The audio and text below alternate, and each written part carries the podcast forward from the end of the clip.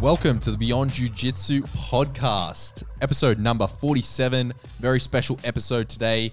We are featuring our special guest, Joey Worthington. Bow, bow, bow. Come on down. As a bit of an intro,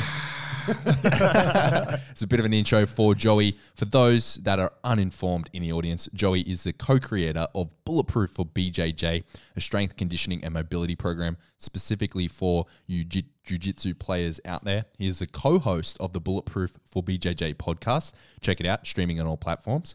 And is the founder of Jungle Brothers Strength and Movement Botany and the Jungle Alliance, which I hope we get into in this episode. Very exciting stuff going on there. And of course, most importantly, is a BJJ black belt under our very own Adam Childs out of Alliance Sydney. That reminds me, Joe, you still need to uh, sling me that check for, for, for the, the little bribery check for that black belt. Need you to pay for that belt. and and you he's actually has another podcast, the Jungle Brothers podcast, as well. Oh, of course. This of course. dude wears so many hats. So many. How do they fit on that head? it's a big head. Regular It- it hats is, don't fit yeah. this head. True story. I'm not, I'm not surprised. You walk into a shop and, and they're one of those like, oh, it's one size fits all, and you're like, no, it's not. Shit. Sue them for defamation. If you're not seeing uh, Joey's big head, you can see it on YouTube. We are live on YouTube, sort of. So recording on YouTube. Check out the YouTube version of the podcast. Shameless plug. But Joey, first of all, welcome to the Beyond Jiu Jitsu podcast and a big congratulations to you for our audience. You were promoted last Saturday, just gone. We are recording this on a Tuesday. However, the audience does know you are already a black belt because we've been we've been talking some shit. yeah, we actually like the last couple of ep- episodes we recorded, we were already like, wait, hang on, oh, oh, we can actually talk about Joey's black belt because this is being recorded in advance, you know. yeah, yeah. So they already know, but Oh, that's cool. you've been mentioned on the on the show so many times that uh, first it started off with the the senior super awesome uh, brown belt that you know we're always talking shit about you, and now it's the black belt. So congratulations and welcome. Thank you so much. Honored. Uh, that was a great intro. Um, yeah, there's a bunch of shit going on there. That's really cool. Stoked to be here with you guys. Big fan of the show. Listened to at least two episodes. Thank you, Brown. bro. yeah, no, what, it was like the, the first one in JT's episode. yeah, yeah, yeah, yeah. Oh shit. And I just waited to hear a mention of my name in the JT episode, and then I was out. Yeah, Yeah. yeah. Back, back to Rogan. I think, I think something that you said to JT or, or maybe both of us, you said that that episode, JT's episode, was more the Joey episode, really. I was like, this is a this is a real big marketing effort Yeah. towards you know Joey. Yeah. And I was like, JT, I'm not sure if he knew that. Yeah, Um, yeah, great. I'll take it. you Yeah, any yeah. press is good press. exactly. But no, it's it's fucking awesome to be here with you guys. Very stoked to have a black belt. Uh, obviously, yeah, a lot of lot, we can talk about that and and yeah, all that other shit that's going on. Good stuff.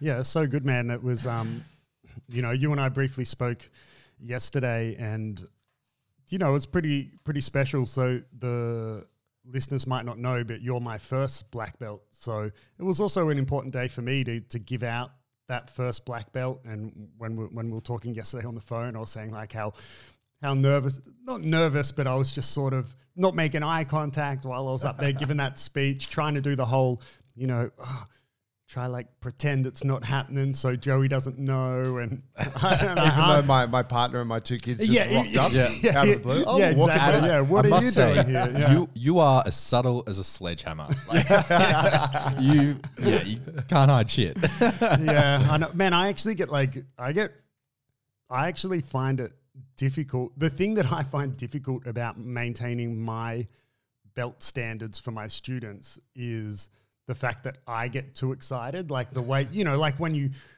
you know, maybe you you buy someone a, a gift, whether it's their birthday or Christmas or whatever, you buy them a gift that you know they're gonna love. And it's like you don't want to wait till Christmas so they can open it. You're like you want them to have it now because like I don't know, you want to see their reaction or you just want to, you know, froth on the fact that they're loving it or whatever. So I that's the thing I find hard about maintaining my standards is I to some degree I'm like, man, I just want to give belts to everyone. belts for everyone. You know, like so I want everyone to be happy. So if you're in Sydney and you're stuck at your current belt, come to Alliance Sydney. Belts for everyone. yeah, so like I, I I get really excited and uh, you know, to to give out belts uh, when they're when they're deserved, you know. But yeah, I, I I do find it hard to to try keep it that it's not known. And obviously, when I have students do belt tests, well, then it's very obvious. You know, they know that at some stage after their belt test, they're going to get it unless they failed. You know, mm. horrifically. But yeah, you know, I obviously made sure that that Mies, your partner, was there. Uh, because you know it's a, a special day. But yeah, there was no reason for Mies to be at the gym, you know, short of that. So She did good. even even Mies was like was like oh, you know, because we were like texting in you know like full covert texting between each other, and Mies is like, oh, is there somewhere like I can kind of hide? I'm like, Mies, the gym's like got massive glass windows. There's no way. Like Joey will know you're. There. I said, and I'm like, maybe just you know say that you you had to stop by because like. You know, you had to change Leo or something, you know, so you just stopped at the gym. Or I was like, I don't know. She's like, okay, I'll figure it out. Yeah. I was in the neighborhood. yeah. She she did really well actually. Like I, I got to, well, I you know because I guess it, it was a hard one to hide because it had been we'd been talking about my black belt for a long time and like it was kind of always on the card. So I guess, it, it- yeah, that you you had like you had your work cut out for you trying to keep it quiet. Yeah. But Mies did really well because she kept Hattie, who would normally have gone back to her dad and not been there with us on the Saturday. She's like, "Oh, you know, her dad had a thing on, so Hattie's going to stay with us tonight. We'll, we'll take it." And I was like, "Oh, okay, cool. We'll go Hattie for an extra day." And then um, I said, "Hey, I'm going to the the you know the alliance thing. What are you doing?" She said, "I'm we're going to go see my um, go see my parents." And I was like, "Oh, that's awesome!" And they're in the eastern suburbs. Yeah, right. And then when she was when she was at the gym, I'm like, "What are you doing here?" And she said, "Oh, we're just on our way past to mum and dad's." You know, and I was like, "Oh, that's feasible." You know, yeah, like, you just gave it away, but it's feasible. Yeah, yeah.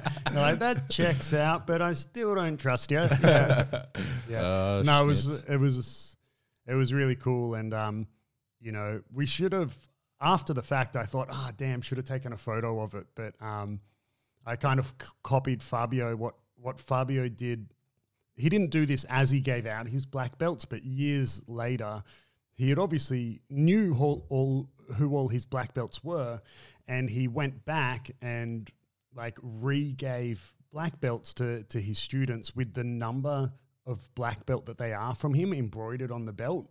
Which is so that's where I got that idea from. So That's uh, cool. I you know on Joey's black belt it has on one of the the ends of the belt embroidered like um, hashtag zero one.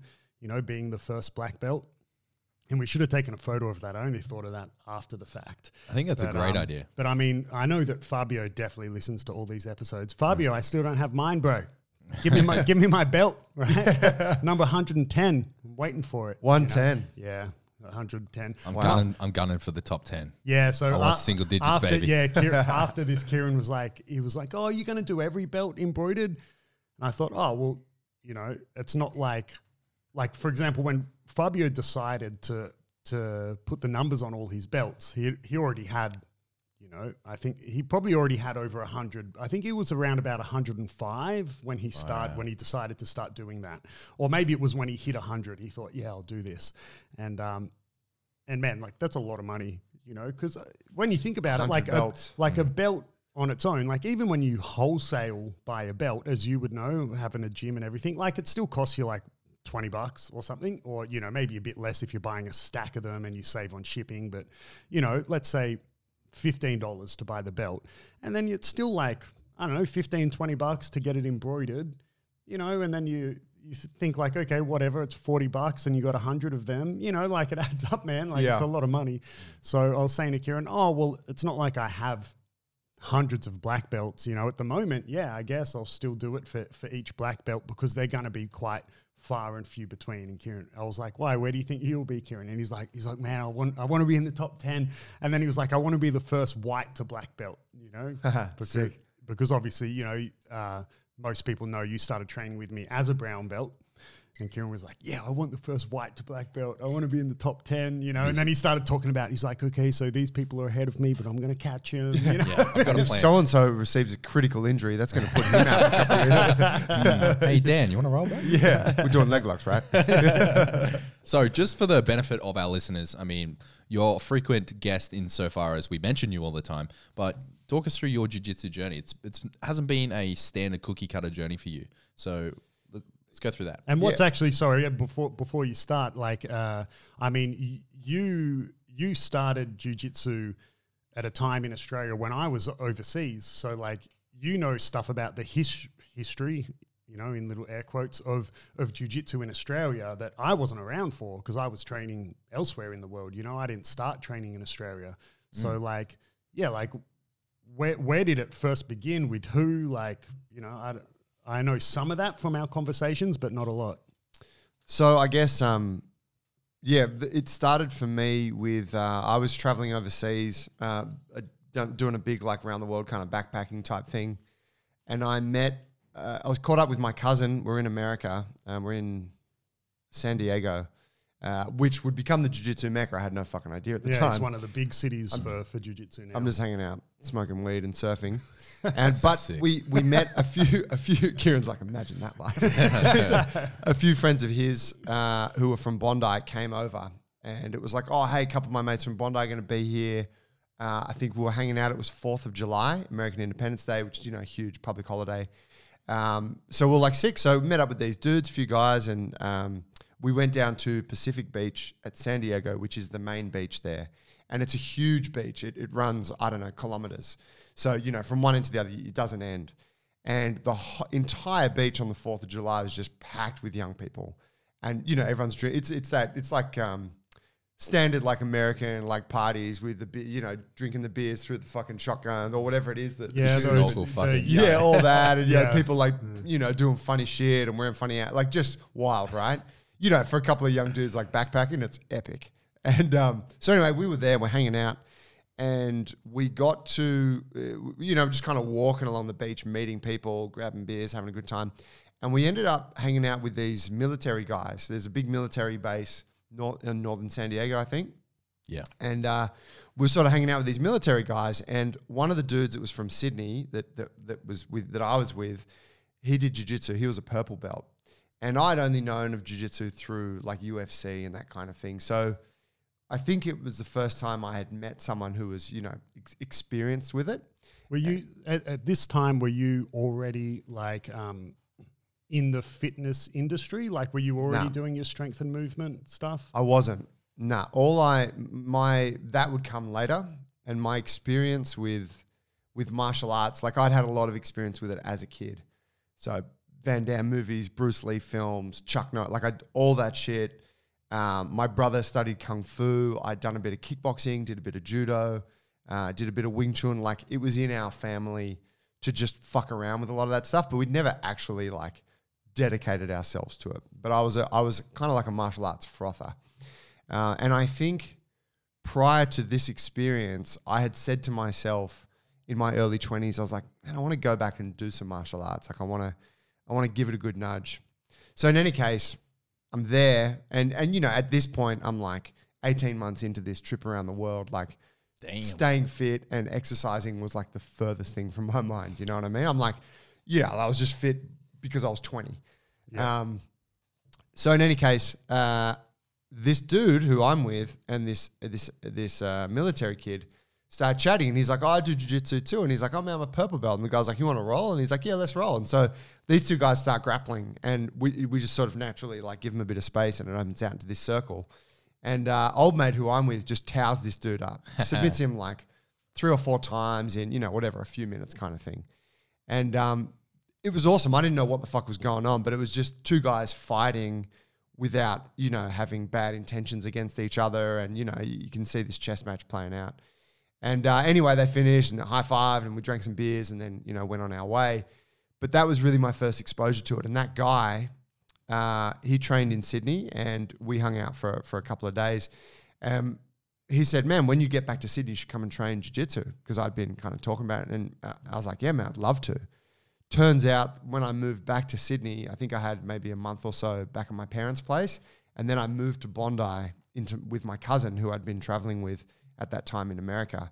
And the gym was on the same street that I moved into. No the way. the Yes, it was- gym that this guy trained Yeah, at. he trained at Roots, which was at the time the Bondi Roots, uh, Roots Jiu Jitsu was at the Hakoah Club, which was on Hall Street in Bondi. Yeah, like the center of Bondi, like just up from the beach. Yeah, but if for anyone that's around Bondi now, if you know Messina, that is that is where the Hakoah Club was. It was a big building there, like a kind of semi high rise, and it was, I guess, like a kind of like an RSL or community Yeah, club. yeah. Um, so yeah, there was a top level of that which had this like filthy indoor pool, and next to that, they had some shitty old mats, and that was where the gym was. And so I just, as soon as I got back and moved to Bondi, I started going to to the the jiu-jitsu gym, and from my first session, I fell in love with it. That was the beginning for me. Yeah, sick. right. That's such a good like introduction to jujitsu. Yeah. Like, like that's such a good story opposed to you know a lot of people. It's more just like, oh, you know, a friend said this, or oh, I watch UFC. So Listen to Joe Rogan. Yeah. Oh man. Your face. Your face. I mean, if he's done one "Oh." good thing, yeah, that.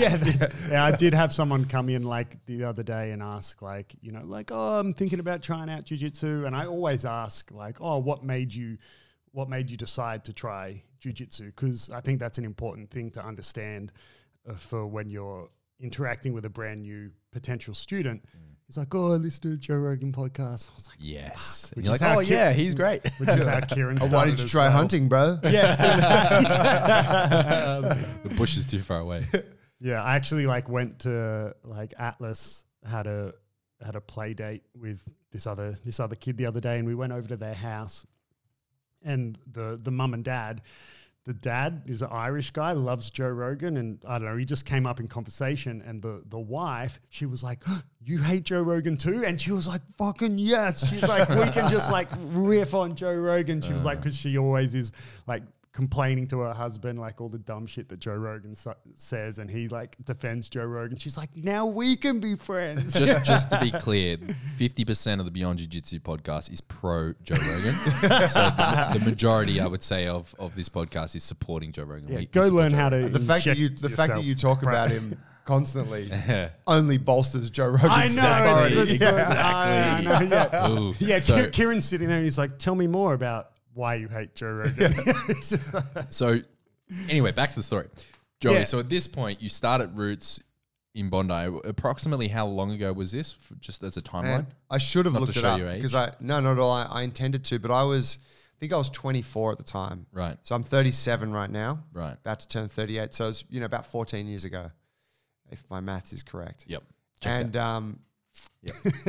and so so yeah, so that that was the beginning for me. Um, that at the, you know all I remember from that time it, when I when I started training, it was summertime, and so the the thing that we did then was you did gi for like three quarters of the year during the cooler months, and then you did no gi only for summer. yeah, some Oh, gyms wow. still do that. Eh? Yeah, Really? and, and no Yeah. gi, no gi. It was like you rock up in bodies, shirt off, and you just get after it. And the, Yeah. you know, so we were, it was always grappling like topless. I always remember that. Um, I'd prefer to do that. it's it's kind of nice. Yeah. Kieran, Without Kieran's been looking for more excuses to use his baby oil. grease gate. I don't know. It just it feels it feels authentic. Like you're yeah, like there's a there's a there's it. something yeah, you about say it. you say that now, but like wait till someone's got you in like an arm triangle Yeah. or a guillotine or something. And all and- sweaty and shit. Yeah, and you're like, this is rank. I don't know, but, But I've been all rolling. rank. With, I mean, Yeah, you, get, that's you true. know, you're caught in someone's arm triangle, even when they've got a rash on, but they're yeah, soaked. I think it's funny. Like it's one of those things that like if you're if you're having hard rolls, like you're training, you know, all out, it's the furthest furthest thing from your mind. Mm. Oh, 100%. But if you're just like having flow rolls or you're just like drilling or whatever, like it's definitely you notice the rankness. I don't know. Ads I've rolled with you before, and you've you've be going like you know that heavy pressure style that you do, punishing me when you're in side control, and your fucking your rash guard in no gis just like sucked me sucked into my mouth, just like fucking like a that- vacuum, mate. Yeah, It's that happened. Terrible. To, that happened to me once. Like I was, yeah, rolling with Fabio, and I got into a position where when I went for a big like yeah, his it's rack, I just went, it's just like, like, just like suck it on a plastic bag. Of yeah, and then like, no, like less oxygen than you would typically you're sweaty, have. Yeah. fucking. So get that shit out yeah, of here. yeah, yeah. There's yeah, there's some things that are hard to to not take pause. Like you know, the times where you know, I don't know, maybe your clothes guard on the bottom and like that drop a se- sweat just goes like Oh. straight in your mouth, and you're like, God. yeah. Why is it sour? Yeah, it's, hard, it's hard not to like sort of flinch like or drips whatever. in your eyes. You're like, ah. So, uh, but anyway, back to roots. So, how how long were you training there, and how you know, you said you fell in love with it from the first session, but how how hard did you go? Was it like, oh, I love this, I'm here like once a week or every day, or you know, how where did your jiu-jitsu go from there? I went I went really hard at the beginning because I wasn't really working. I'd come back and I jumped into the film industry, which was the career I'd had prior to going overseas. So I just jumped back into it, and it's a it's you're freelancing, so you're picking up jobs here and there. Do a week on a film, a couple days on a commercial, two weeks off, a couple days on a commercial, three days off. Like it's just this thing. So. Um, Is there a lot of work for male porn actors? well, yeah, only Particularly with that ones. stash. yeah, yeah. I'm thinking with that stash, you'd be getting booked all the time. Yeah. Yeah. I mean, unfortunately, I didn't have the you know the manliness uh, that I have Yeah. now. Back then, I couldn't grow such a impressive The manliness. face slug, you know. But um, but no, it was uh, so that was it was really good for my early jujitsu because I just trained all the fucking time, and it was and I man, I went to my first class, and all I remember was you know we did some whatever we did the class, and then it was time to roll, and the coach said to me. It's your first class, so don't do the first round. He's like, sit out.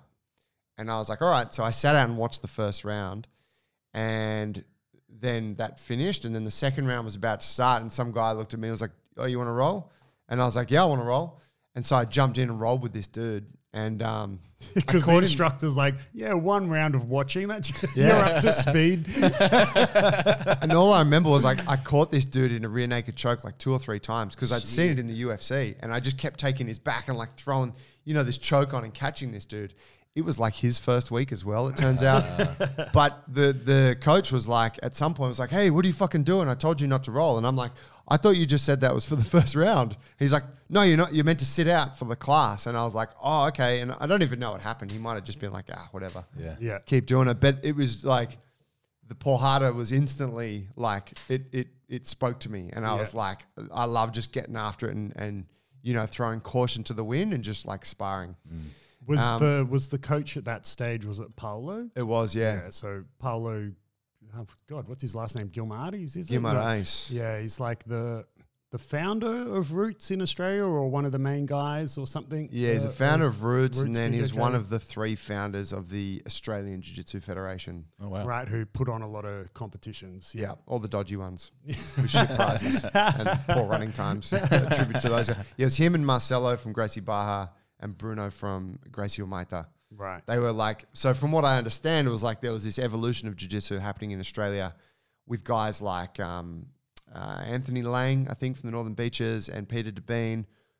Australian guys who were traveling to Brazil, getting their blue belts, bringing it back, teaching their students, doing all that. And then at some point, these three black belts turned up from Brazil and were like, now there's a federation. We've taken over. That's right. Yeah. And so, you know, whatever, yeah, they those was sort of became the dominant academies in a way. Yeah. Um, but yeah, so so that was that was the beginning. So yeah, I trained a bunch, and I got to I got to my blue belt really fast. Kieran, Yeah. Take your time, Kieran. There's levels within levels, baby. it's a different game now, old man. oh shit. but I, I got to my blue belt, I think, in like I don't know, it was like ten months, nine months, something like that, because I just trained all the fucking time, twice a day, just going super hard. Did my first comp after I don't know, like two months. Got towed up really quickly, but had one super epic match. Um, and then I think did my my first comp in the gi was at maybe six months, and I won that. Um, and like my trajectory was like really steep and awesome at that stage. And because the game was also super young, like y- if I look at what we were doing, it was just pretty non-technical. It was just like who can scrap harder. yeah. Um, and yeah, I guess I trained with Roots for, I don't know, many years until there was eventually a split there into another gym that became known as the dojo. Yep. And then under Dan, right? Daniel Sainty, yeah. Yeah, I remember I actually visited the dojo once when I when I it's funny that you said that it was kind of not super technical and it was just who could scrap the hardest because when I was a blue belt and living in Brazil, I came it's my whole time of living in Brazil, I only came home once for holidays and I was a blue belt when I did come home. And I came home and at the time I had had I was maybe one or two weeks post tearing my hamstring. I'd torn my hamstring training, and uh, so I couldn't really train, but I was still like, oh, you know, I'll go visit a gym. And I dropped into this gym, and I believe Dave Brooksbank was there when I went in uh, as a brown belt. Who uh, Dave's Brooksbank is a, a guy who teaches all around the place in Sydney, and someone that you and I have known for Jiu-jitsu years. gypsy. Yeah, a bit of a jiu-jitsu gypsy. And um and I I don't know who else was there, but Dan was teaching. And I remember the people I rolled with, I rolled with Dave and some other blue belt and I don't know, a few people. And I remember thinking, I was like, oh my God, these guys are so bad. I was like, they're so, I was like, they're so untechnical. Like they were like just so many like details of very basic positions that, you know, I don't know, like cross collar chokes, like they were just flaring their elbows for days, you know, and just things like that. And I remember I had a similar thought. I was like, man, it's just kind of who's just like the toughest scrapper. Like who's the guy who played, you know, Division One rugby league or something, you know, through school or something. And yeah, they're going to be tough because they're like big, strong, scrappy Australians, but they didn't strike me as very technical. Obviously, that's very different nowadays, right? You know, uh, the internet and travel and just the standard of the sport growing in Australia as well. People are incredibly technical now, but it wasn't back then, right? It was definitely No. a bit more scrappy. Totally was. Yeah, it, it, it had a yeah. There was a lo-fi kind of vibe. it would to have been. I mean, you were born at the the wrong the wrong period, Kieran. You would have really loved it. I'm flourished. frothing on this. I'm like, who's the scrappiest? I'm, like, I'm pretty fucking scrappy. Yeah. Let's get some scrap on, boys. Yeah, and it was like it was almost like a Fight Club kind of vibe. Yeah, that's sick. It wasn't like it was even. You know, I don't even remember how I filled out a membership form and started paying. And it was just like, eh, show up again if you like the scrap. And I remember, I remember getting. Don't forget, headbutted. bring a sacrifice to Yeah. the gods. I remember getting headbutted by a by a training partner, a guy who was a blue belt. yeah, right. Intentionally. Yeah, he reckons it wasn't. I'm like, you fucking headbutted me. Fuck, you He's know like, what I saw did." you wind it up. Yeah. Yeah, he headbutted me. He headbutted me in the chest out of like frustration. Oh, I fucking want all Zidane And- on you, bro. Yeah, and I was like, "You headbutted me in the chest," bro. He's like, "No, I didn't." I'm like, "Yeah, you did, bro." But but that's kind of the vibe. Is that it was? It, yeah, it sort of spoke to a little bit of the heatedness and the the energy Well, was it's like. it was definitely like that back then. Even even to some degree, in in in Brazil was the same. It was a bit more just man, this shit's super tough and it's a war. And if you can hang with everyone, yeah, cool. You're going to keep training and you're going to get good at jujitsu. If this is too much for you, like there's the door. Yeah, it's like fit in or fuck off. Yeah, Yeah. yeah, was you know, there's still some gyms who who run like that, and I think to some degree, at least competition training is like that. You know, because we uh, a previous episode we were talking about how when if you're wanting to be a competitor and compete successfully, when it's time to train, like your training is number one priority. You know, mm. I, I gave the example of I had a guy, and this was while I was in Brazil and was comp training, and I was just coming back from an injury or something. He was like, "Hey, Adam, do you want to roll?" And I was like, "Yeah, but like it needs to be light." And he was like, "Oh, I don't want to roll with you then," because like it's detrimental to his preparation. yeah, You know, so I think comp training is still kind of like that. Man, if you can't handle how hard competition training is, well, then don't come to competition training, right? Yeah. But it used to be like that just for jujitsu as a whole. Nowadays, that's not the case. It's much more welcoming to people who are, I don't know, mid 50s and never done a class and want to come and do jujitsu, do jujitsu to spend time with their son or grandkids or for Yeah. whatever activity because all they do is sit at the office desk or whatever. Is it wrong that that like what you're describing is really appealing to me? And I'm like, oh, that that's No, I mean, I think yeah, like like like Joey said, you know, some of that, you know, I think if you have that sort of competitiveness in you and that sort of combat sport drive in you, like, Awesome. Yeah, it's like But like it's you hate it and love it. Mm. it's short lived. You look at all those guys. You know, they're all broken. Mm. Most of them aren't in the game anymore. A lot of injuries. You know what I mean? Like Yeah. it's it's it's really harder. fun when you're in your twenties. Yeah. and even when you're in Yeah. your thirties to a point. But like you hit a point, and I, you know, I came to this point myself when I pretty much when I came back to jiu-jitsu, where it's like you're like, ah, fuck, you can't just put your body on the line like that Yeah, right. forever. So at some point you have to change, and for a lot of people, making that change is too difficult because all they know, like their association with how they do this sport, is like scrap. So it's like, well, if I can't do that anymore, I don't want to do it. Yeah. Like I don't want to change how I engage with the sport. So I kind of think like, like what Ads is saying is it's an important part of it, and we still get a bit of that. Like when we do comp training, or when like you roll with me, like you bring that that scrappiness, you know. Yeah, we scrap. Yeah, we scrap. You bring the scrap fight. um, so you can still do it. You can still have a bit of that, but you, you also you have a bit of balance too because Yeah, 100%. it's not just that. Yeah. And you have people at the gym who you know, uh, you, you just know like, oh, I'm not going to train with them in that way, not yet. You know, Yeah, it's like it's why a lot of the way I answer questions when someone asks, you know, oh, are there any golden rules for this or training with this person or whatever? It's always like, well, like it depends.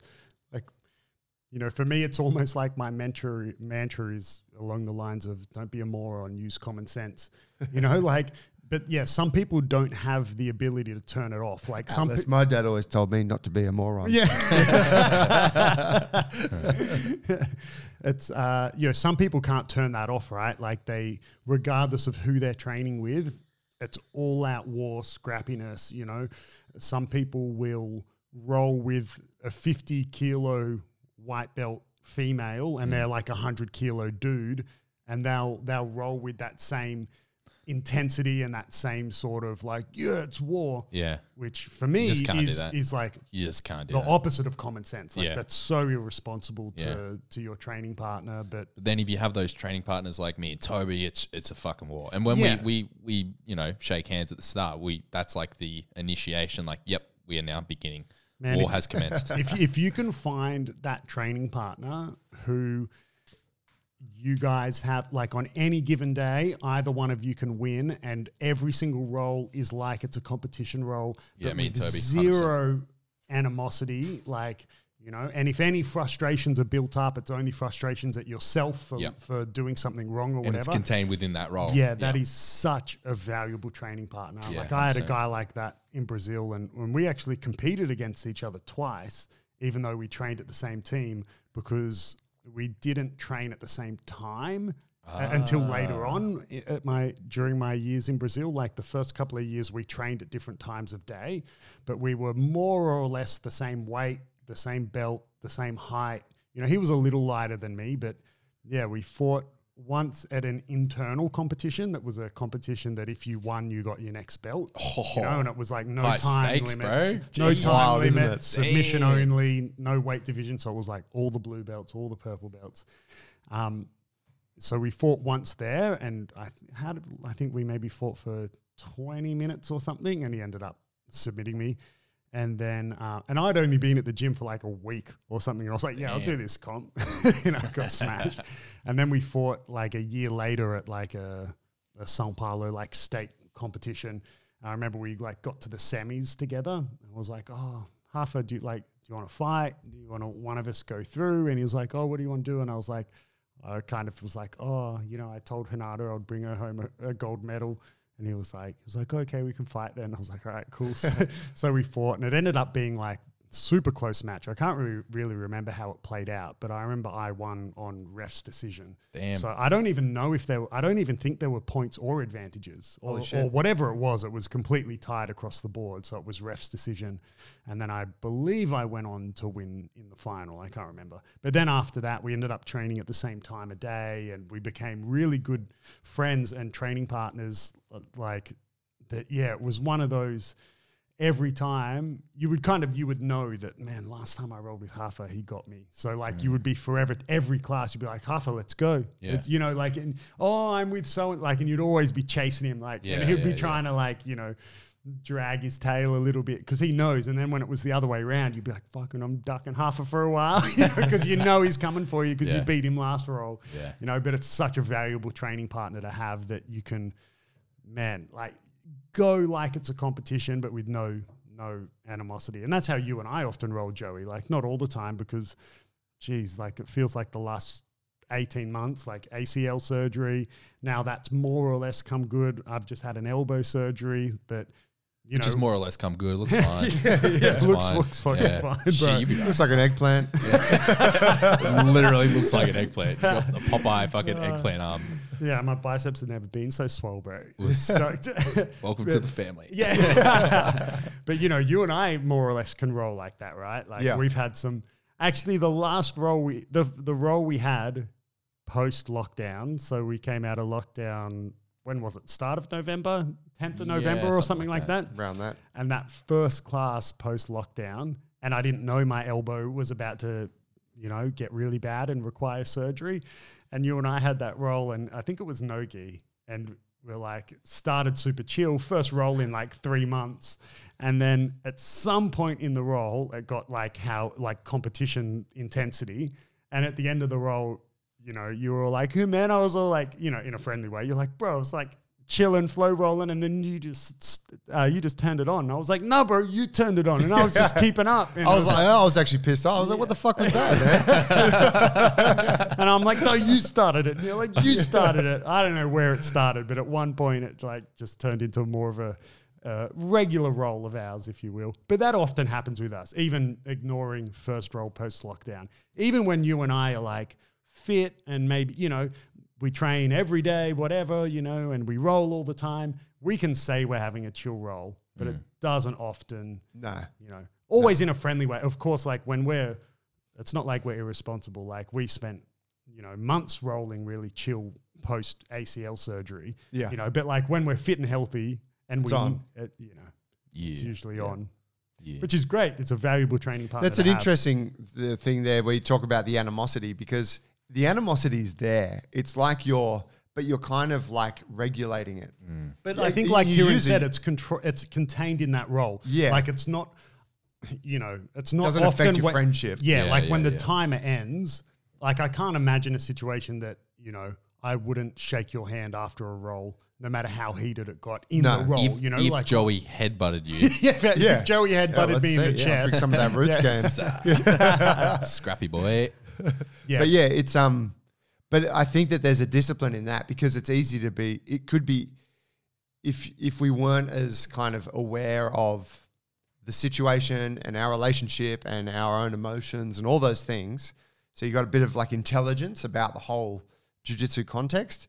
I think it would be easy to let that spill over into your life. We, but that motherfucker, like fuck that guy. Every time we train together, you know what I mean? Well, I, I mean, yeah, I, I had training partners like that too in Brazil that I, um, yeah, I kind of, I, I didn't like them even as a person, you know, but, you know, I wouldn't, yeah, I would then kind of use that if I, when I was training against them, you know, I was like, Just go harder. Fuck this dude, bro. Like, Yeah. I mean, I wouldn't try to hurt them, you know, because I'm, I'm, I don't think I'm not a bad person at my core, you know, so I wouldn't try to injure them, but uh, you Try to win. it would be on because I don't Yeah. like this person. And then it would, if they got the better of me, man, like I'd almost leave the gym in tears, you know, but I'd come back the next day and try again, you know. Um, but I think it was more, it was more like I could use that animosity or that dislike in the role, but I still, when I was on the mats inside the class, like I respected them as a training partner and as a person in the class. But like when class was over, like I had no time for that person, like because I didn't like them, didn't get along with them, thought they were a dickhead or whatever it was. But in the class, you know, you still had to interact with them appropriately. Of Of course. course. You know, you still shook their hand before the roll, at the end of the roll. You don't go for acai together after class. That's right. Yeah. I am not going for acai with you today, Uh, shit. Marcelo. So, Joey, with your jujitsu journey, just circling back, so you took Taking a us bit- a while to get through it. yeah, isn't it? you, you yeah, took we're bit still of a we're still at blue belt, bro. So, so you took a you took a bit of a break uh, from jujitsu. Was that break when you were training at the dojo?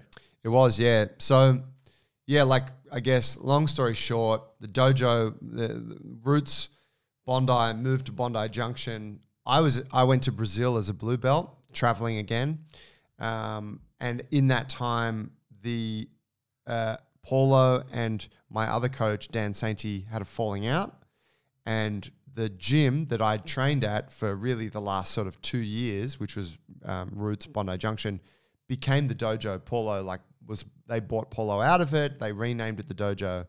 Um, so when I came home, that gym had um, taken on a new name. It was its own team, And I was like, well, this is my it's my team. These are all the guys I train with. Dan had been my coach, really my main coach out of the the head coaches there for years. So um, ran with that for a while. Went from blue to went from blue to brown belt there. But I remember it was, it was around like I pushed myself really hard, and I don't know if it was me or if it was also me and the coaches there. But I put a lot of pressure on myself through blue and purple belt, and I competed a lot, and I trained a lot, and work had gotten busier. So it was like it was becoming increasingly hard to be as consistent with jiu-jitsu as I wanted to be. But I just made it work. I just fucking showed up whenever I could and whatever. Competed very often. Um, pretty much got to a point where I wasn't enjoying it, uh, and looking back, the the gym environment had shifted, and because a lot of the guys there were feeling the same way, it was just like the coach wasn't bringing the passion to it. They weren't really particularly interested. They were trying to fob, you know, trying. They were trying to get other people to run the classes. It was just a bit of a mishmash. You're like, fuck, the love's not here. Uh, it, it was it was hard to enjoy it for a lot of folks. So I remember um, I had a I had a meeting with a few of my best teammates. We got together, which we never did. We never got together. Funny thing, like You went for acai together. yeah, we were. Let's all eat from the one bowl, guys. and you can share my spoon. um, we met up at the pub for a beer, and even that was really rare because my coach Dan, he was like a vegan. He was like staunch vegan. So it was never like we never did barbecues. We never did like a s- social thing. There was like one Thai place in Newtown that he liked to eat at. This vegan Thai place. Sometimes after a comp, we'd go there, but it was like just just the social shit that we do that you take for granted. Like oh, like get some beers and put some food on. Let's go hang out after a comp or after a grading. Like that shit never happened. So I remember it being extremely novel that I was at the pub with a few of my teammates and we were all drinking a schooner, and it just And you're like, you look weird, not in jujitsu Yeah. stuff. but we we had this meeting and it was like, what are we doing? Like, are you guys sticking around? And I was like, look, guys, I just I just taken over a gym.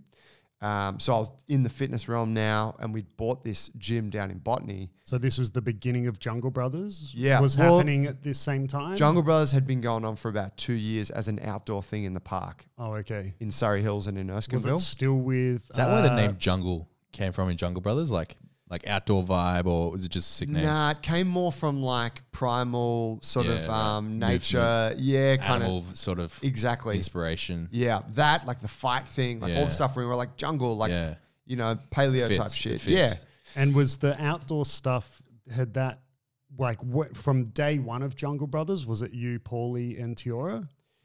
it was yes, it was myself, Paul Tiora, and another guy, Betsy or Adrian. Uh, yes, it was the four of us. Right. But it, you know, it was the four of us were in on the idea. Yeah. Betsy and I were running outdoor things. T was working as a personal trainer. Paul was still in the film industry. Yep. So it was very mishmash in the way it came together over the years. Yep. But yeah, this gym came along, and I was like, boys, we should buy this gym and just rename it Jungle Brothers and start our gym thing. And uh, Paul and T were like, yeah, I want to do it. Betsy was like, no, I'm not in. So it was at that point that we that Betsy left the group, and the three of us forged ahead.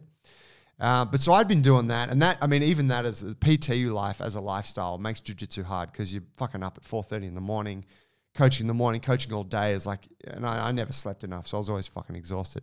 Anyway, showing up to training in the evening presents its challenges through certain stages of of work and life. But in any case, met with the guys, and I'm like, look, I'm out. I've, I'm I'm I'm opening this gym. Uh, and I've fucking I just gotten my brown belt, and I'm like, I'm not feeling the love. I'm really happy to take a break and focus on the business. And the couple, you know, the other guys like, yeah, man, I'm fucking out. I'm gonna go train at Legacy. I'm gonna, you know, we kind of were organizing our our leaving plan. The Exodus. Yeah, and I, I can't remember exactly how it unfolded, but the gym basically shut almost at the same time. Coach was like, "Hey, um, fuck, you know, he had some personal shit going on, and he's like, I gotta, I gotta go take care of that.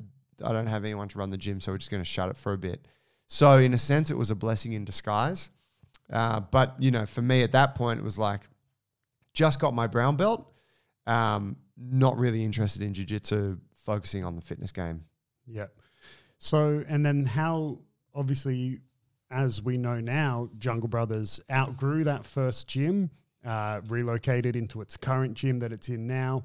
And uh, just before we, like, I just want to finish the the jujitsu journey before we talk about the growth of Jungle Brothers and now the the Jungle Brothers Alliance and things like that.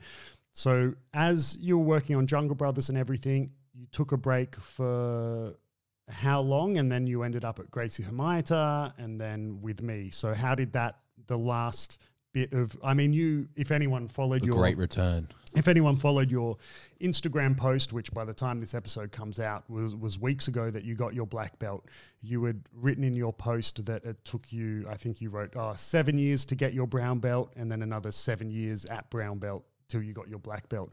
So, um, you know, it's only taken us 45 minutes to cover that first seven years. so that next seven years. So Strap in, fam. so what happened there?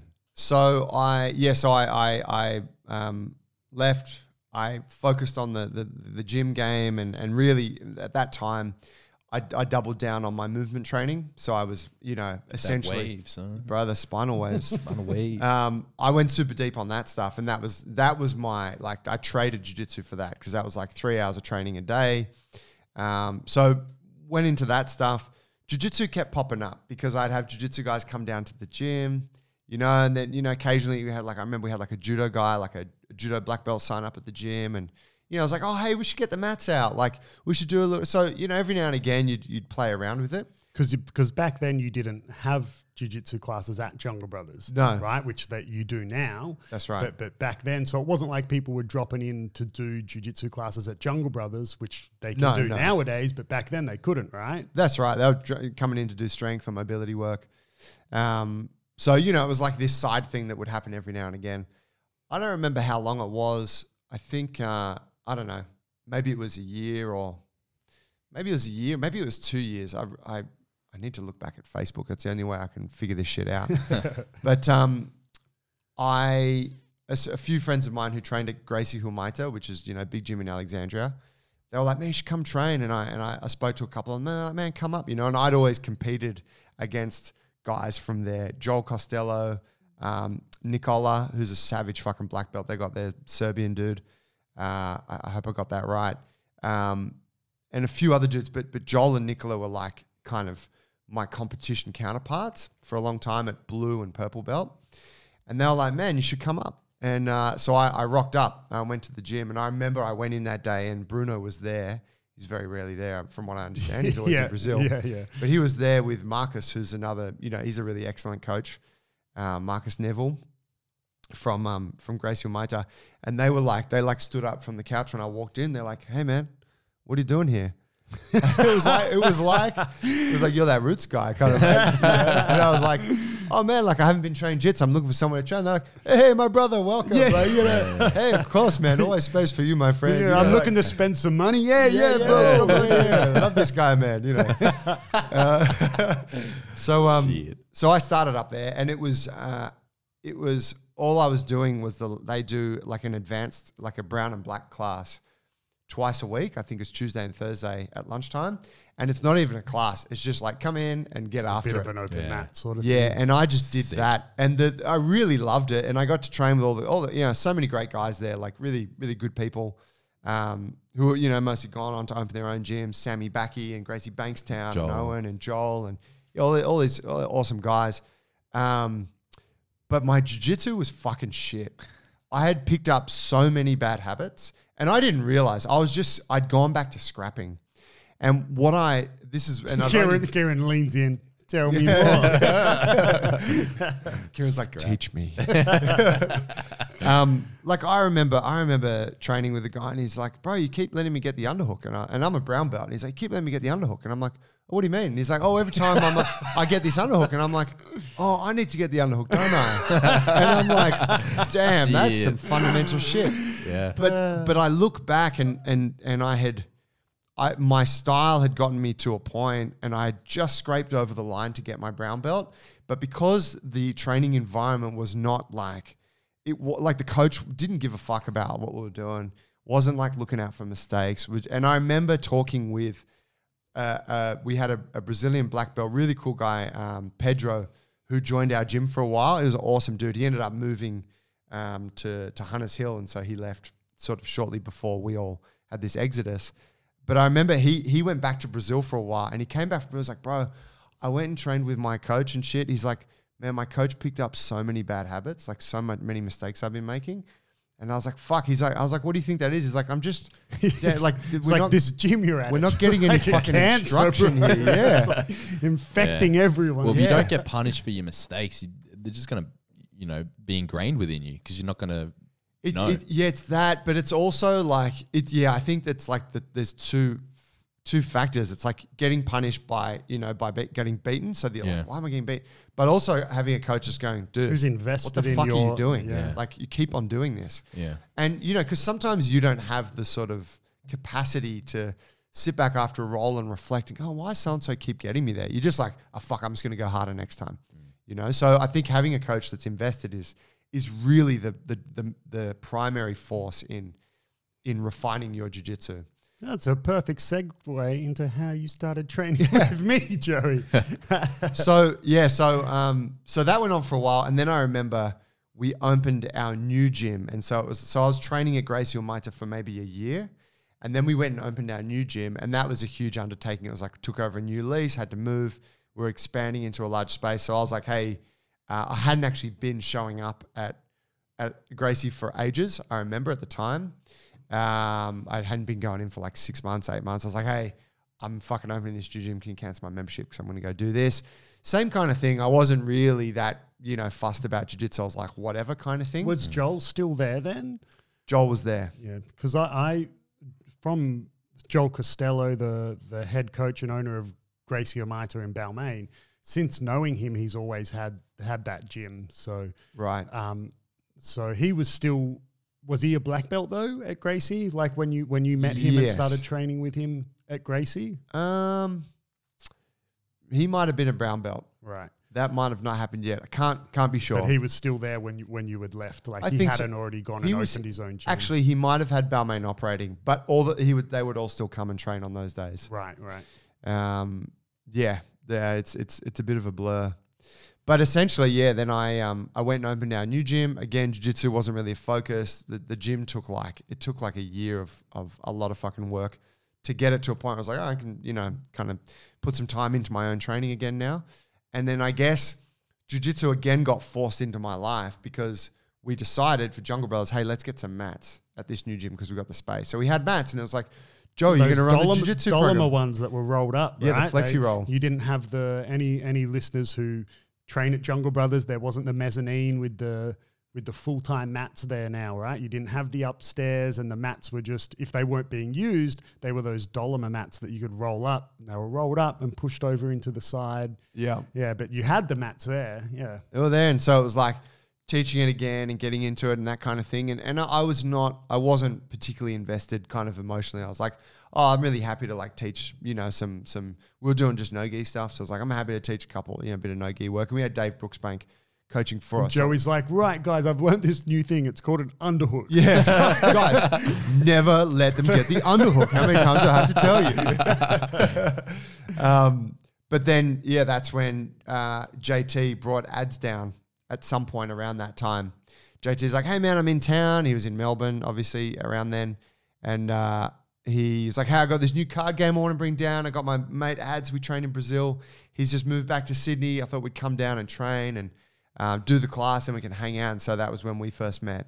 Yeah, like I've told that story before how how you and I met, which was that yeah, I'd been training with JT in Brazil and everything, and when I moved back to Sydney, he was living in Melbourne, and yeah, he was like, "Man, if you're not training with me, actually, because he introduced us first as like um, for me to do strength work with you, strength and conditioning and mobility and stuff, because JT had always done that for me. He was like, "Man, if you're not training with me because you're in Sydney and I'm in Melbourne, then you've got to train with Joey." And yeah, so we came down to Jungle Brothers. Uh, I think you were you had a jujitsu like a no-gi jujitsu class happening, and but you had invited me and JT, or I don't know how it happened. If JT was like, "Yeah, we'll just rock up," but we came down and did the the no-gi class with you, and then after the class finished, we did some rolls together, you, me, and JT, and um and yeah, that's how we that's when we first met. Yeah. Nice. Fucking smashed him, bro. Yeah, I was about to say because he, 'cause he wasn't digging that. I was like, you underhook, might have right? Yeah, yeah, yeah, me yeah. a few times, but I brought the heat to that guy. Yeah, I'll scrap it, Bean son. pole. Yeah. I handbarred the shit out of his chest. yeah. Shit. and then um, and then so I think I had, I can't remember if my gym was open at that stage or if it was about to. Open, you didn't have a gym yet. right? Yeah, i would have been working towards opening it. Yeah, because you were like, man, I'm looking, f- I'm looking to open a gym, but in the meantime, I'm gonna come down here and do strength work with you. So we were doing like a weekly session yeah, yeah. and training, and you, I remember you were searching for it while you're still doing the pool cleaning. Yep, yep, was cleaning pools, and then we, s- I should be cleaning pools. yeah, yeah, Yeah, without without stash, stash, yeah.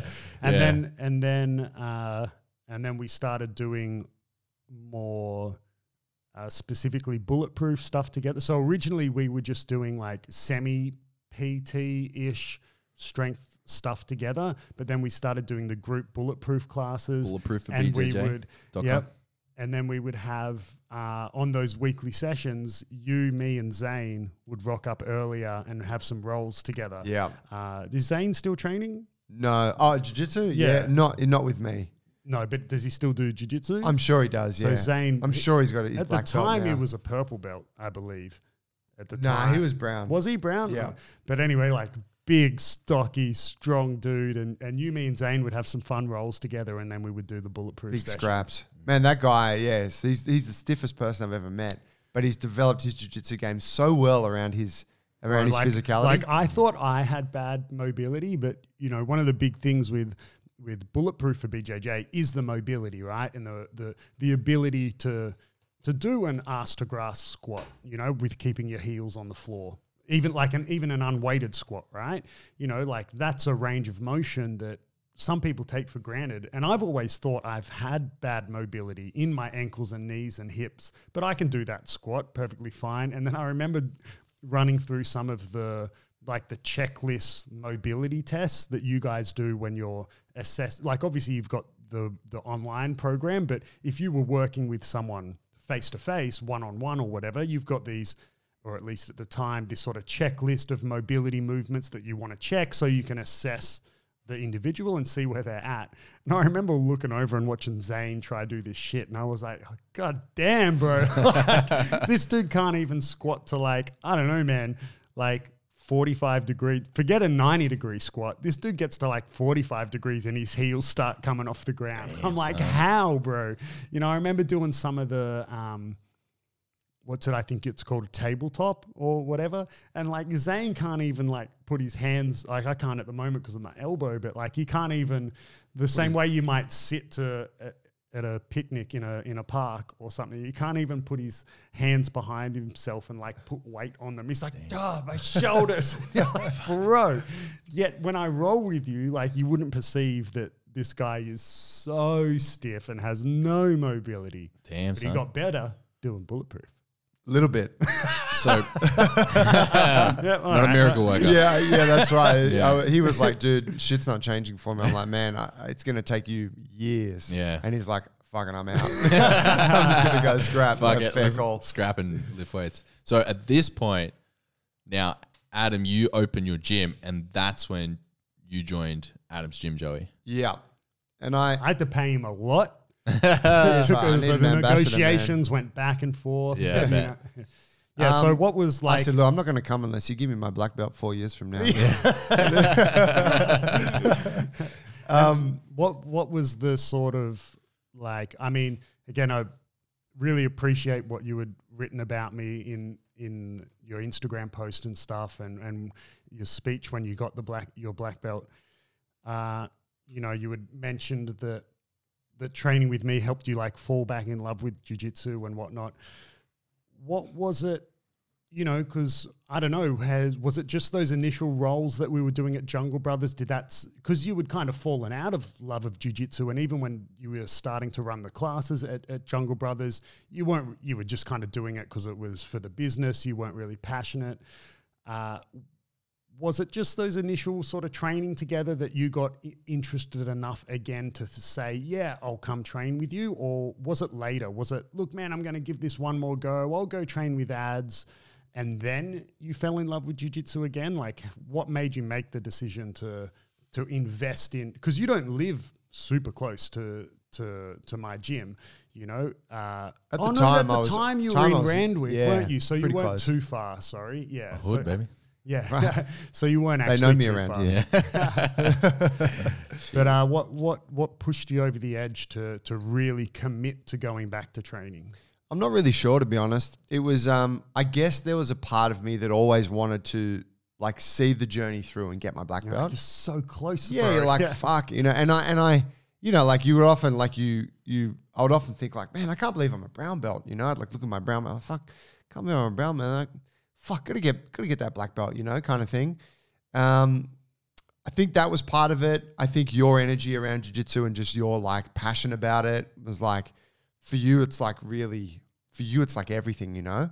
And and and I mean, especially at that stage too, where you're like, I'm back from Brazil and I'm here to fucking open a school and I'm gonna create an awesome team. And, you know, so I was like, that like that was quite um motivating to be around that.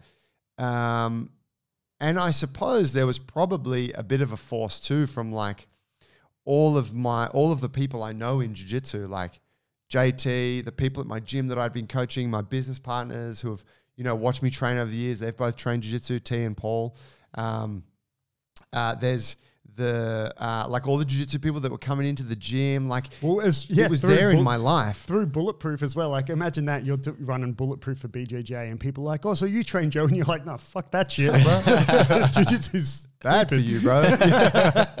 yeah, that's right. So I think all of that kind of combined, I'm like, no, I want to, I want to, like, I want to do it, you know, and and I think um, restarting it under you was a way for me to do it kind of on my own terms, where I'm like, okay, like I'm not, I'm not doing this now to compete. I'm not doing this to please anybody else, um, which I had been doing for a long time. Uh, I can give two days, like I can give like two nights a week. That's what I'm going to give, rather than like I got to shop four nights. Five, I got to be there all the time. You know that whole thing that I had at like Blue and Purple, um, and it was really nice. And you were like, dude, like you were really open. You're like, great, like let's do it. I actually vaguely remember the specific conversation. Like, I think it might have been, it was one of the times we were rolling at Jungle Brothers. And I think you were telling me that, you know, you were no longer training at Gracie Humaita or whatever. I think like the conversation had kind of gone into that territory of like, you essentially didn't have I'm a free agent. coach. Yeah. And I was like, yes, yeah, I'm taking. and I remember I said something like, oh, so where are you going to train? Who are you going to train under? Or something along those lines. And you were like, oh man, you know, I'd like to train with you. And I and I, I remember saying like, yeah, man, fuck, I'd love to, to have you train with me and blah, blah, blah. And I re- vaguely remember that specific conversation. And then from then, uh, I can't remember if the gym was open or not, whether it was a, yeah, I'd love for you to train with me when I open the gym or if the gym had opened. I can't quite remember. But, you know, from then you, you started training with me. And I tell people like Kieran and other people who didn't know you back then just how different your like the level of your jujitsu is from then to today. You know, like when we when we first met as you was a brown belt, like I think you can't sum it up better than the own example that you gave that you were a brown belt and these fundamental things like bro like the underhook like what's going on here? Like there were so many fundamental flaws in your jiu-jitsu that like you were still someone tough to roll with because you were now years into your strength and mobility uh, career. So you you know i don't know what you were as a as an athlete prior to that but even now like if you ignore jiu-jitsu you're incredibly strong mobile fit flexible like it's- Handsome. it- yeah it's one man. you know it's one of the underlying sort of like it's it's in the it's in the DNA of Jungle Brothers, right? Like, Yeah. Uh, so you're even if you were a white belt today, you would be a handful to roll with just I'd because smash you, of, bro. just just because of how you Is are. fresh blue belt? oh, we haven't announced it yet. It's still not real, Kieran. It's Nah. been a dream. um, Fuck. So you know you could still be a handful to roll with but there were heaps of things that were just like you know it wasn't that big of a deal for for anyone who was you know a skilled brown or black belt but it's so different to how you are now and like how quickly it, it you know you adapted all the th- advice that I gave you or all the thing I don't want to say all the things I taught you you know but like everything that we worked on and you've heard me say this a million times Joey but I always say like you know one of the biggest compliments I can give you is that I regret everything I teach you, you know, just because it always comes back to screw me in a good way, you know, like the competitor in me absolutely hates it because then it turns into like, no, gone are the days where, man, I, I used to just be so like, just pass your guard. So I could almost do whatever I wanted with you. Whereas now you and I have toe to toe wars, you know, really good roles. Like, you can sub me, I can sub you, like you can pass me, sweep me, I can pass you, sweep you. It can go either way in our roles, right? To be devil's advocate, has Joey gotten better or yeah, yeah, yeah. Yeah, I'm getting old. Yeah. Uh, you know, and it's just you've come so far, and now it's like you know, for a long time you've been a legitimate brown belt, and now you know I wouldn't have given you a black belt if I didn't feel you were legitimately a black belt and deserved to be wearing a black belt. But um, it's done so much for you, jiu-jitsu. And I remember kind of like the first time that we had been training for a while together that JT was again up in Sydney. I mean, now he lives in Sydney, but only recently. So we were still living in Melbourne. And at this stage, you and I had been training together for a couple of years now, and you had already come a long way. Because it wasn't like I was starting from scratch with you. Like something I told you, you instantly would implement it. It didn't take long. You know, the the one that stood out the most was, you know, your positioning when you would play X guard and stuff like that was really, really weak and very easy to pass. Whereas now, like I do, I fight tooth and nail not to get into your X guard because it's a nightmare to pass. And um, and I remember JT was coming up, and I said.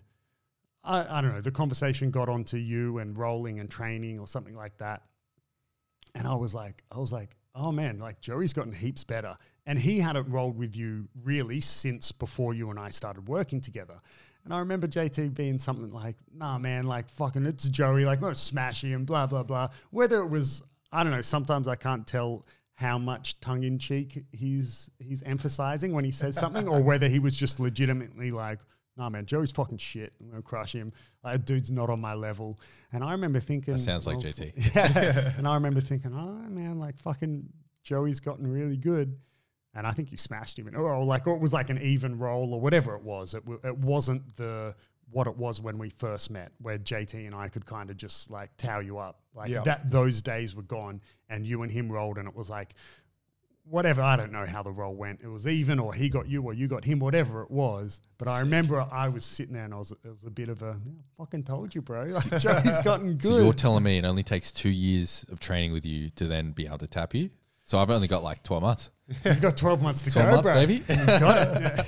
Yeah. Uh, but I, I, um, I mean, by this stage, by the time this podcast airs, you know, this this deal may be off the table. But I do need to put it out there into the universe and and put it on record that Joey has claimed that the first person to tap him at black belt gets a free dinner. That's right. Oh yeah, I didn't hear that. Put it out there last night. oh, did you? Just the end of class buttons, like who, like who tapped you, or is it- who someone tapped you. I was like, no, it was the first training. First session. training as a so no one got belt, me yeah. last night, and then he was like, Coming oh. Kieran's like, I want that. Yeah. And Barnes like, I want that, and I was like, well, I'll buy dinner for whoever gets it. Well, yeah, because pr- Big like hungry a, boy. a week ago or whatever, like a week prior to getting your black belt in a role, Kieran actually took your back and Best tapped you. ever. I don't know. Shit I, out of me. I, I didn't see it. I don't know how it played out. Whether it was one of those pretty sick, situations where you know you're Real kind nice. of going a bit chill and then the situation gets away from you. But whatever it was, Hey, man, don't take this away. no, well, yeah, I don't know, if you were just Like, fucking with roll him. these guys. yeah, yeah. you fucking. well, you did. Kieran didn't even claim it. You said nothing about it. You, Joey, actually told me. Uh, It's a lesson in humility to offer that. I feel it's important to offer that up. But bro, your boy got me. yeah, yeah, yeah. so does does this dinner offer extend to to anyone, or is it just to like the just to the, The scum. students? The scum. Oh, that's a really good. I mean. I'm actually I'm I'm months back guess from being you're out. I'm, I'm Man, you're gonna be now. tapped before but, then, But I mean, Yeah, I won't last But that if, long. no, no, if I've recovered from this surgery and you're still untapped, does that offer extend to me? I would have to say it shouldn't count for a black belt. Or at I least that. shouldn't It should be count. brown and under. Yeah. Cool. Oh, Yeah. or at least maybe shouldn't count to your instructor. That would be, you know, like I mean, you could you could say, oh yeah, I don't know, Mm. because you can tap JT. Like I don't know. Yeah, but Let's, I know. just, let's yeah, just keep it to the low belts. keep it to the lower belt. I think it's fun to let them fight over. Yeah, Yeah. all right. And we all need right. we need free dinners. Yeah, Yeah. hungry. Uh, we're very, very conscious of your time, Joey. Thank you so much for coming on to the Well, Beyond well, well, Jiu well, Jitsu I got one more thing. I know we're, we're well over time, but I do just want. We haven't send it. finished the journey yet. Have we? alright? No, I've got one more th- piece that I want Joey to talk about. I'm good for it. you guys go wherever you want. yeah, yeah. Yeah, we're gonna leave, but we'll leave you recording. No, like so. Um, so the before we finish that whole jujitsu journey, like, what does it mean to you to have now achieve that goal? Like, of of now you are a black belt. Like, what what for me, I spoke about when I gave you the black belt. Like, it was me getting my black belt was super important. It was one of the biggest achievements in my life. Giving you your black belt means a lot to me as well, and I hope it means meant a lot to you. Uh, obviously, jujitsu it's an important part of your life. It's not the same as it is for me. Like it's not your one and sole thing that you do, and it's not your career, right? But it's a big part of your life. What what does uh, achieving that that rank of black belt mean to you? You know, and how do you feel about it? I've been kind of pondering that over over the last few days, and it's it's really it's really interesting. It's been a hard thing for me to get my head around, and a hard thing to articulate. I, I sort of I alluded to it in that post on uh, on Bulletproof yesterday on Instagram, where I was saying About a month like ago now for people listening. Yeah. yeah, that's right. um, where I was saying like like something something I always noticed about people getting their black belts because I've seen a lot of my counterparts get their black belts, right? And uh, you know, guys that I was you know neck and neck with, and then I've seen them get get to black, and I'm like, fuck. And I and one thing I notice is that whenever they like post about it on their social media, they're always like, "Oh, you're very honored to have received my black belt, and now the real journey begins." And you know, on to the next thing. And I'm like, what? Like, dude, like you fucking got your black belt. You should be so psyched. Like, stop giving me this like standard kind of warrior Zen Yeah, yeah. template of like humility and like tell me like suck a dick. I just got my black belt. You know, like, um, excuse the profanity.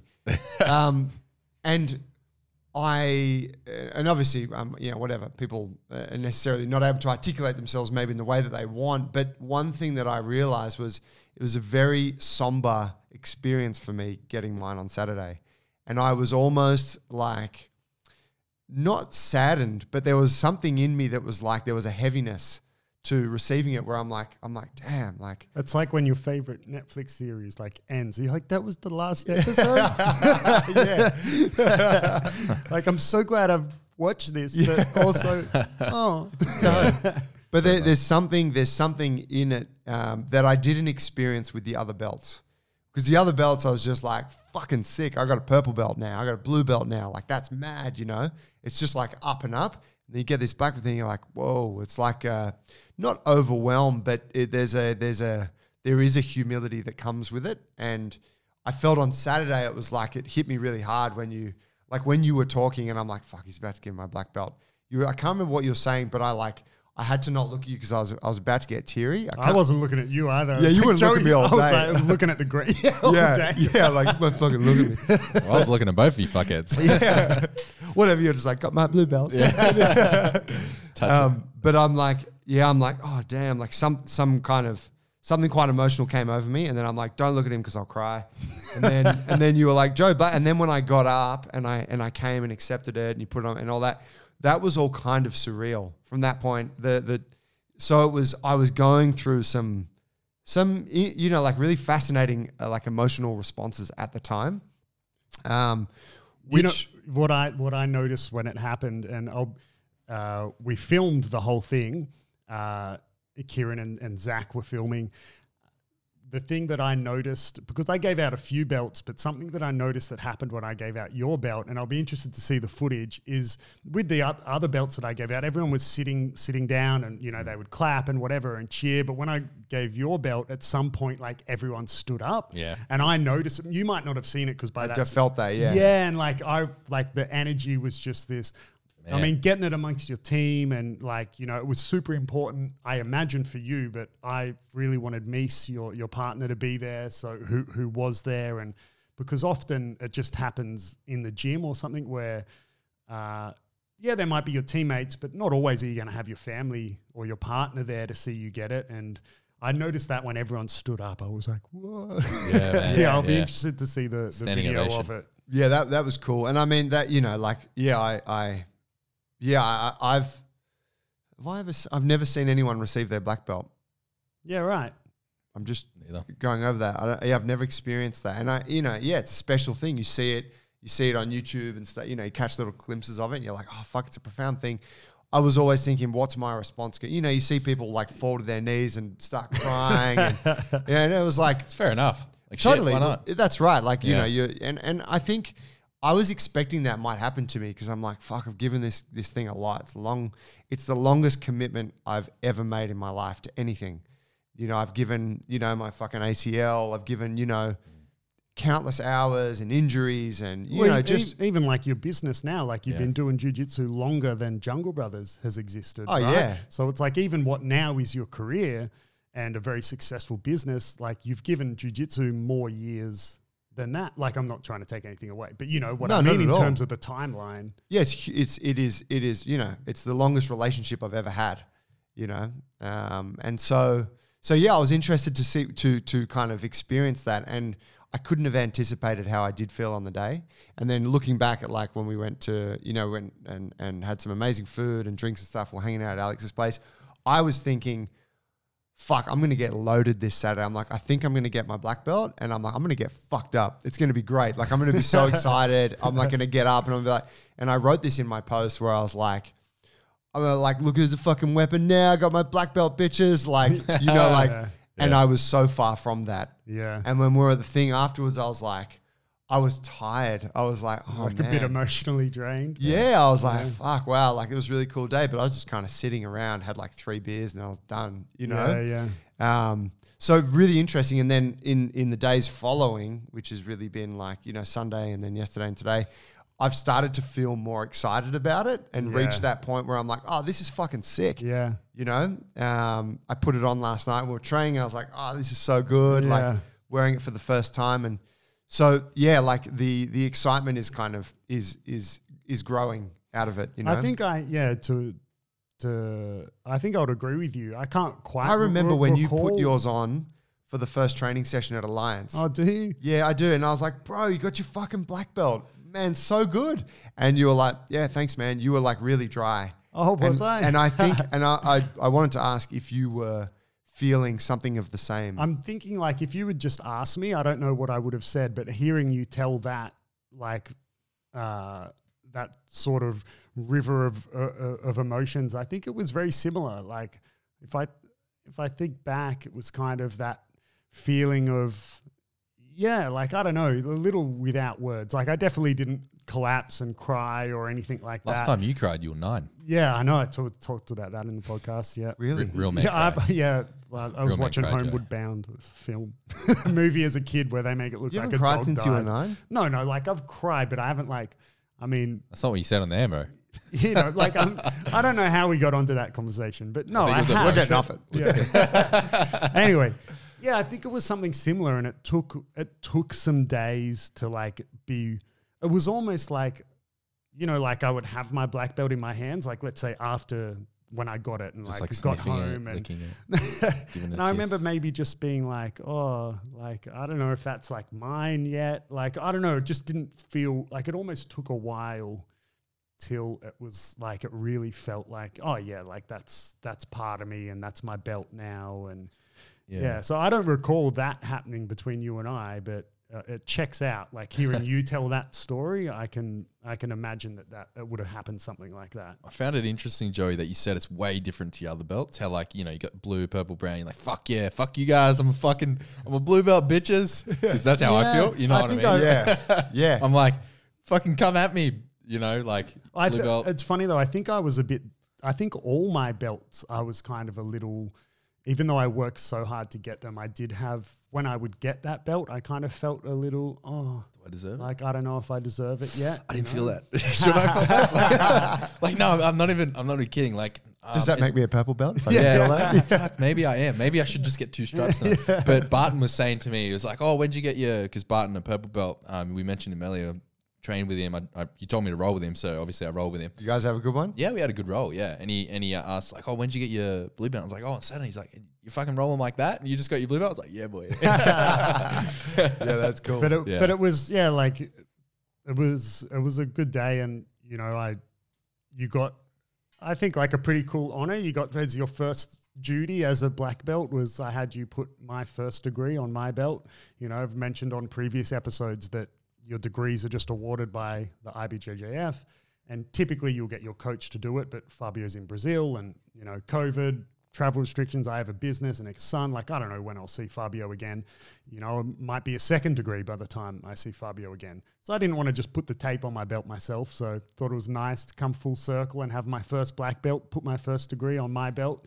Yeah, You that was so- cool. I that appreciated was, that. That was pretty cool. Um, I, I like just from my perspective as someone new to the gym and you know a blue belt representing re- representing the blue belt You team. can't say you're new to the gym anymore. yeah, yeah, right. As, as a blue belt, uh, resident blue belt at the gym, I think it's uh, you know, it's, it's really awesome to have um, two two black belts and to see as you award a black belt to one of your students. I think I know it's important for you, and of course it's important for you, Joey. But I think it's important for for everyone else around the team. It's kind of like obviously not taking anything away from you, but because jiu-jitsu is such a community it's like a team effort you know what i mean it's like yeah you know we we now have a black belt we we Yeah. joey is now our black belt you know what i mean obviously Yeah, and, and like you said, ads. like ev- everyone in that room and people who weren't there as well all played a part in the in that journey, right? You know, and Absolutely. it's it's one of those things that to outside of your instructor and your family, like you can't really list the people you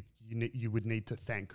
Right, like it's like, well, I thank every single person I've ever trained with. You know, like everyone has played a part in this journey throughout the years. You know, but it's like really authentic. Like, I mean, anytime someone wins an award or, or whatever, or does well in a sport, like, oh yeah, thanks to all my teammates, rah rah.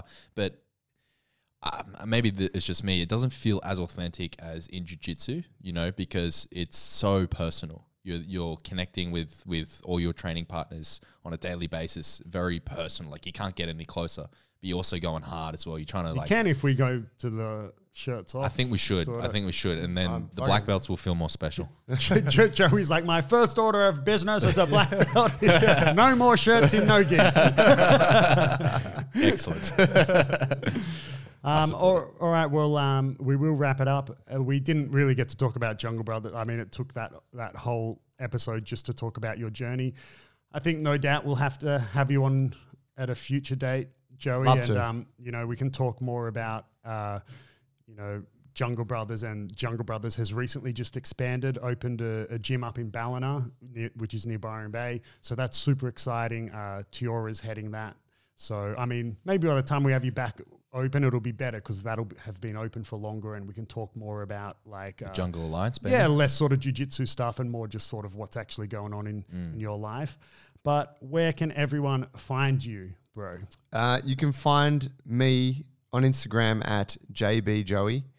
You can follow bulletproofofbjj.com or you can see us on Instagram at bulletproofofbjj. Uh, if you're interested in any of the gym stuff, which we didn't really go into, but that's the Jungle Brothers piece, just get at me at junglebrothers.com. You can just go through that. Yeah. There's Instagram channels and YouTube, and be, you'll find it all. Yeah, you got the Bulletproof podcast, Yeah. YouTube Yeah. channel, Jungle Brothers podcast, and their website. Yeah, Yeah, it's more than you're enough shit everywhere. out You're there. more online than offline for sure. I am. I can't, it blows even my real? mind that I've ended up where I am. That I'm like, how did I end up with two podcasts and shit? Hell yeah. But it's great.